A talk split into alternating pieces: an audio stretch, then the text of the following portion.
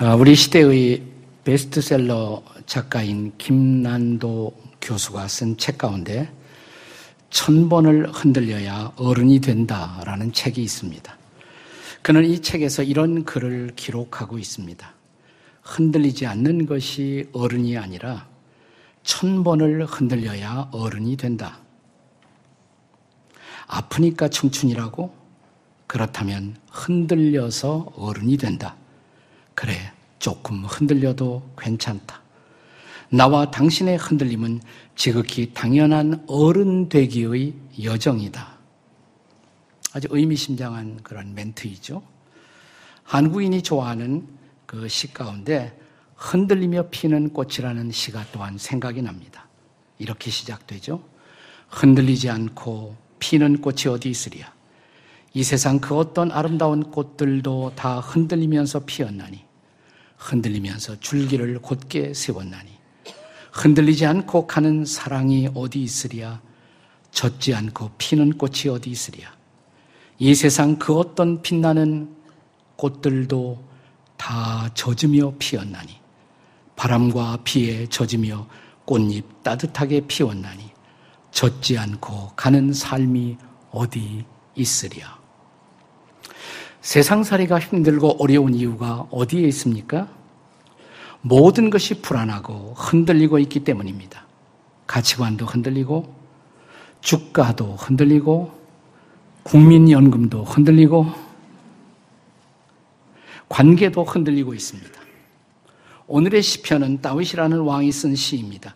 그의 생애가 어쩌면 성공의 절정에 도달했다가 한순간 갑자기 나락으로 떨어지고 힘들었던 때 자기 아들 압살롬마저 아버지에게 등을 돌리고 반역하던 시절 그의 가정이 흔들리고 부자 관계가 흔들리던 그의 인생의 어두운 밤에 쓴 시입니다. 본문 3절에 등장하는 단어들 가운데 넘어지는 담, 흔들리는 울타리 이런 표현들이 그가 처한 삶의 위기를 보여주고 있습니다.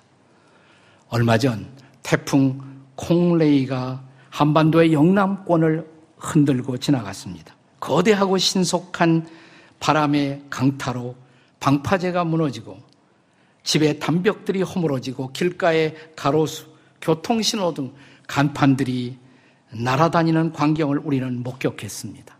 한때 우리가 믿고 의지하던 것이 무너져 내릴 때 그래도 흔들리지 않고 인생을 살아가는 삶의 비결이 있을까요? 전혀 흔들리지 않을 수는 없을 것입니다.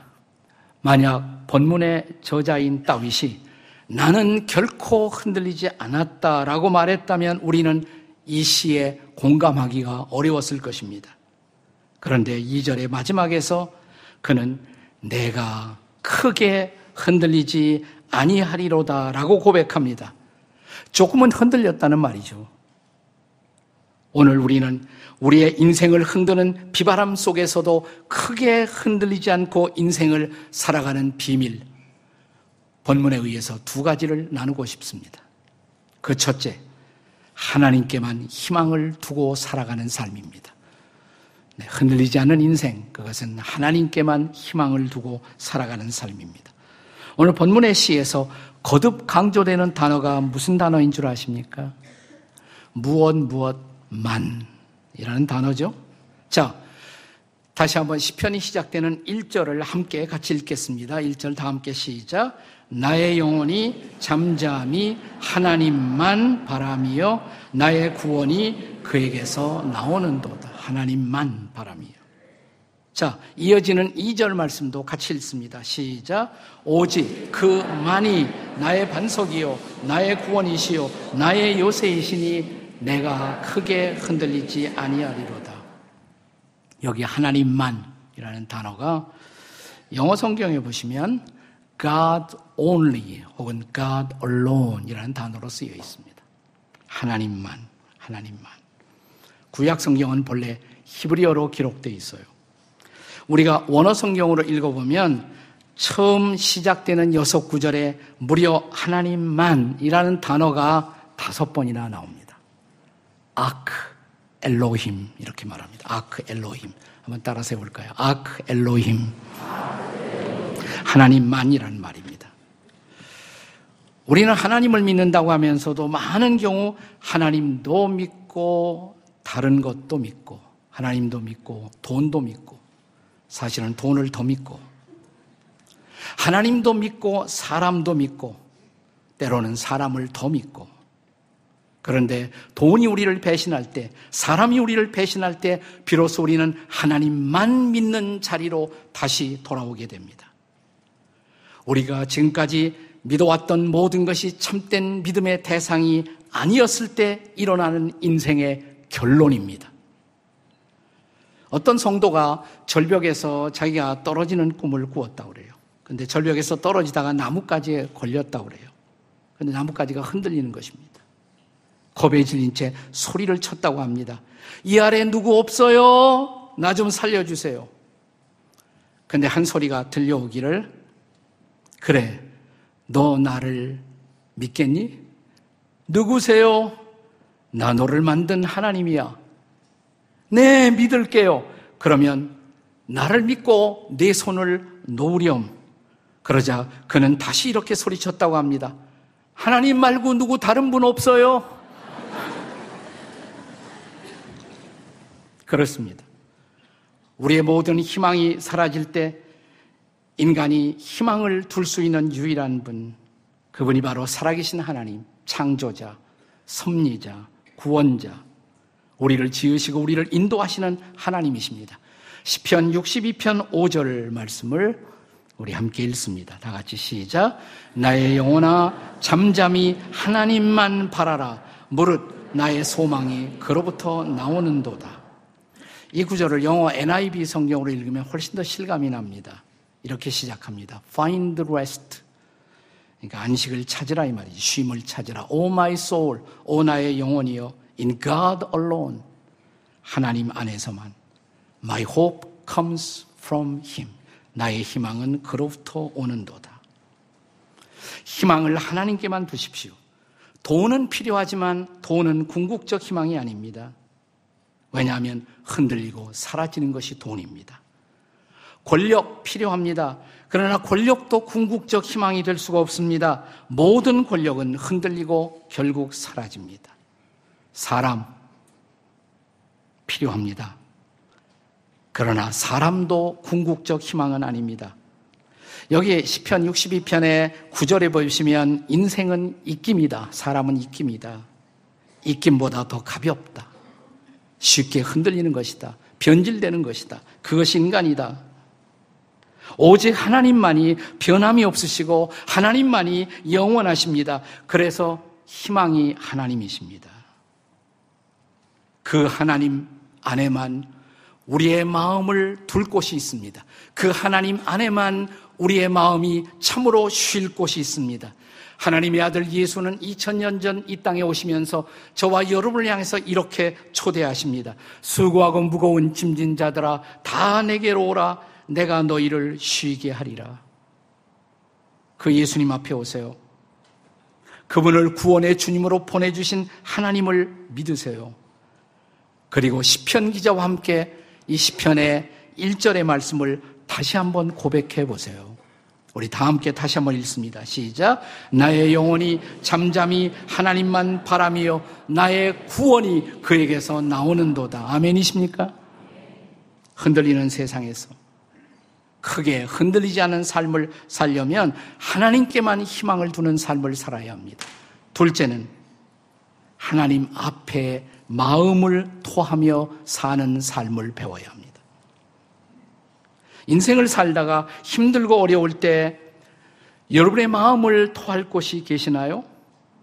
창조자이신 하나님, 섭리자이신 하나님, 구원자이신 하나님, 그 하나님이 우리가 참으로 믿고 의지할 대상이라면 그분 아닌 어, 어느 곳에 가서 우리의 마음을 토할 수가 있을까요? 여기서 마음을 토한다라는 말이 영어 성경에 보시니까 이런 표현으로 되어 있어요. pour out your heart. pour out. 마음을 쏟아라 이 말이죠. 마음을 쏟아라. 우리가 마음을 쏟다 보면 눈물도 쏟을 수가 있습니다. 근데 우리 한국인의 문화적 정서는 우리의 감정을 정서를 표현하기보다 정서를 억압하는 것이 일반적인 한국의 그 정서를 다루는 현상이죠. 그런데 이 정서를 표현하지 못하고 억제하는 것, 이것이 바로 만병의 근원이라는 것을 아시죠? 한국에서 남자들이 여자들보다 훨씬 일찍 죽는 원인 가운데 하나, 전부는 아니겠지만 중요한 원인 가운데 하나가 저는 남자가 빨리 죽는 원인이 울지 못하기 때문이라고 생각합니다. 특히 어려서부터 한국 남자들은 교육받기를 사내가 울면 안 돼. 이렇게 교육하잖아요. 사내가 울면 안 돼. 지금도 고속도로 같은 데서 공중 화장실 가면 남성 화장실 앞에 이렇게 써 있는 표를 지금도 자주 접합니다. 남자가 흘리지 말아야 할 것은 눈물만이 아닙니다.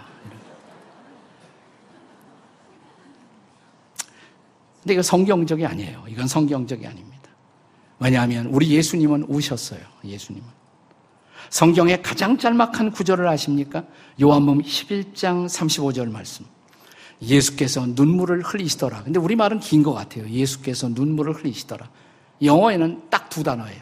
Jesus wept. 예수께서 우셨다. 누가복음 19장 41절은 이렇게 기록합니다. 가까이 오사 예수께서 가까이 오사 성 예루살렘 성을 보시고 우시더라. 심판받을 심판 앞에 서 있는 그 성과 백성들을 보며 그는 슬피 우십니다. 히브리서 5장 7절의 말씀을 함께 읽습니다. 히브리서 5장 7절 같이 읽습니다. 시작. 그는 육체에 계실 때 자기를 죽음에서 능히 구원하실 이에게 심한 통곡과 눈물로 간구와 소원을 올렸고 그의 경건하심으로 말미암아 들으심을 얻었느니라. 이건 아마 게세만의 동산의 장면을 배경으로 한 말씀이라고 생각이 됩니다. 거기서 예수님은 통곡하셨어요. 눈물을 쏟으셨어요. 통곡과 눈물로 기도와 간구를 하나님 앞에 드렸다. 이렇게 말합니다. 우리도 예수님처럼 우리가 마음을 쏟고 눈물을 쏟는 것을 배울 수 있다면 훨씬 더 건강한 인생을 살 것입니다. 의학은 오늘날의 의학에서는 눈물은 해독 효과가 있다고 가르치고 있지 않습니까? 눈물은 우리의 동공을 청소함으로 시야를 맑게 합니다. 눈물은 스트레스를 감소시킵니다. 눈물은 면역력을 증가시킵니다. 우리가 눈물을 흘릴 때 코막힘이 사라지고 머리가 맑아집니다. 우리가 정말 마음을 쏟아 울고 나면 삶에 대한 긍정과 사람에 대한 연민이 생겨납니다.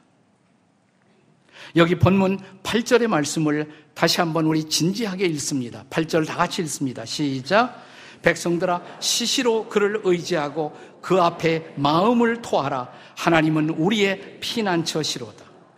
여기 시시로라는 말이 나오는데 영어에는 at all times. 항상 이 말이에요. 언제나. 그러니까 자주, 자주가 아니라 거의 항상 마음을 토할 줄 알아야 한다. 이렇게 성경은 말합니다. 하나님이 나의 모든 것을 다 하신다면 그분 앞에 숨길 것이 뭐가 있겠습니까? 진실로 나의 절대적 피난처가 되시는 그분, 그분 앞에서 내 마음을 열 수가 있다는 것이 얼마나 거룩한 특권인지요. 여러분, 사람 앞에 마음을 열었다가 후회해 본 일이 있으십니까? 있으실 거예요. 네. 인간은 안전한 피난처가 못 됩니다. 그러나 하나님 앞에 마음을 열었다가 후회했다는 사람을 만나보신 일이 있습니까? 그분은 우리의 안전한 피난처이십니다. 구약의 사무엘상 1장에 보면 아들을 낳지 못하고 천대받던 여인 한나가 어느 날 성전에 들어가요. 그리고 흐느끼면서 때로는 안으로 때로는 밖으로 그렇게 한참을 기도하고 있는데 사제가 너무 오랫동안 그렇게 하고 있으니까 가까이 와서 혹시 당신 술 취한 거 아니냐고, 취하지 않았느냐고. 이때 한나의 대답을 혹시 기억하십니까? 한나는 이렇게 말합니다. 하나님 앞에 제 심정을 통한 것입니다. 하나님 앞에 제 심정을 통한 것입니다. 나는 한국 교회 많은 여인들을 건강하게 만드는 교회의 중요한 아, 사역 가운데 하나가 통성기도라고 생각을 해요. 통성기도. 그런데 이 통성기도를 안 믿는 분들은 잘 이해를 못합니다. 막 소리 내서 기도하는 거. 기도하면 했지 저렇게 소리를 내서 기도하나. 특별히 믿지 않은 남자들은 남편들은 더 이해를 못하죠. 당신 울 데가 없어서 교회 가서 그렇게 우느냐고. 교회 가서 울지 못하면 어디 가서 울어요? 교회 가서 울었기 때문에 집에 와서는 웃을 수가 있는 겁니다. 어떤 사업가가 사업에 실패하여 집달리들이 집에 와서 방마다 가구마다 압류 절차를 위해서 빨간 딱지를 붙였다고 합니다. 사업가 아버지는 오후 일찍 자기 방에 들어가더니 나오질 않습니다. 저녁 식사도 안 하시고. 새벽이 밝아오는데 아버지 방 바로 앞에 중학생 아들 방이 있는데 새벽녘 일찍 일어나서 공부를 하려고 하는데 아버지 방에서 울음소리가 들리는 거예요. 꺼이, 꺼이, 꺼이 우는 아버지의 소리가, 울음소리가 아들의 방에 들리는 겁니다. 아, 이러다 우리 아버지 어떻게 되는 게 아닌가. 문을 살짝 열고 긴장해서 아버지의 방을 지켜보고 있습니다. 한참 우시더니 그 울음소리가 뭐라고 막 아버지, 아버지 기도로 바뀌어요. 조금 더 시간이 흘러가서 서서히 아침 밝아오는 햇살이 창문을 비칠 무렵 갑자기 일어나시더니 창문 밖 일어나는 아버지의 모습이 보이더니 찬송을 부르시더래요. 큰 소리로 찬송을 부르시더래요. 그리고 문을 여시고 나오는 거예요. 나오시다가 아들과 눈이 마주쳤습니다. 아들을 보더니 아버지가 잘 잤니? 네 내 걱정했구나. 괜찮다. 우리 다시 시작하는 거다. 우리 다시 시작하는 거다. 간밤에 긴 통곡과 눈물, 찬양과 기도가 아버지를 치유하신 겁니다. 그 이후 오랫동안 이 아들 되시는 분은 아버지의 눈물과 그 기도를 잊지 못한다고 가는 곳마다 간증하는 그 간증을 제가 직접 들었어요. 한 두 주 전 서재에 앉아 있다가 갑자기 고통이 제 가슴을 옥죄기 시작했습니다. 막 쥐어뜯어요. 가슴을 쓸었지만 아, 진정이 안 되더라고요. 어쩌나 어쩌나. 그러다가 갑자기 스치는 생각이 아, 기도도 안 하고 기도도 안 하고 책상 위에 엎드린 채로 기도를 시작했습니다. 얼마나 했는지 모르겠어. 한참 기도하고 났는데 가슴이 진정이 되더니 다시 평화가 돌아와요. 평화가 제 마음속에 회복이 되었습니다. 네, 그 무렵 방을 열고 제 서재에 제 아내가 들어오더니 차를 가지고 들어왔어요. 제 표정이 좀 이상하다고 느껴졌는지 여보 괜찮아요? 아 괜찮아 괜찮아 괜찮은 거죠. 나가더라고요. 제 아내가 나간 후에 시상이 떠올랐습니다. 그래서 시 한 편을 썼습니다. 제목은 우리 셋. 마음이 아프고 외로울 때 마음 나눌 사람이 누굴까 헤아려 본다. 교인 3만 중에 몇 안 떠오른다. 목자 친구 몇 사람 중 몇 안 떠오른다. 전화번호를 폈다 접었다 이 사람에게 저 사람에게 전화할까 말까 온종일 그랬다. 하루를 여미는 오후의 햇살이 무겁다.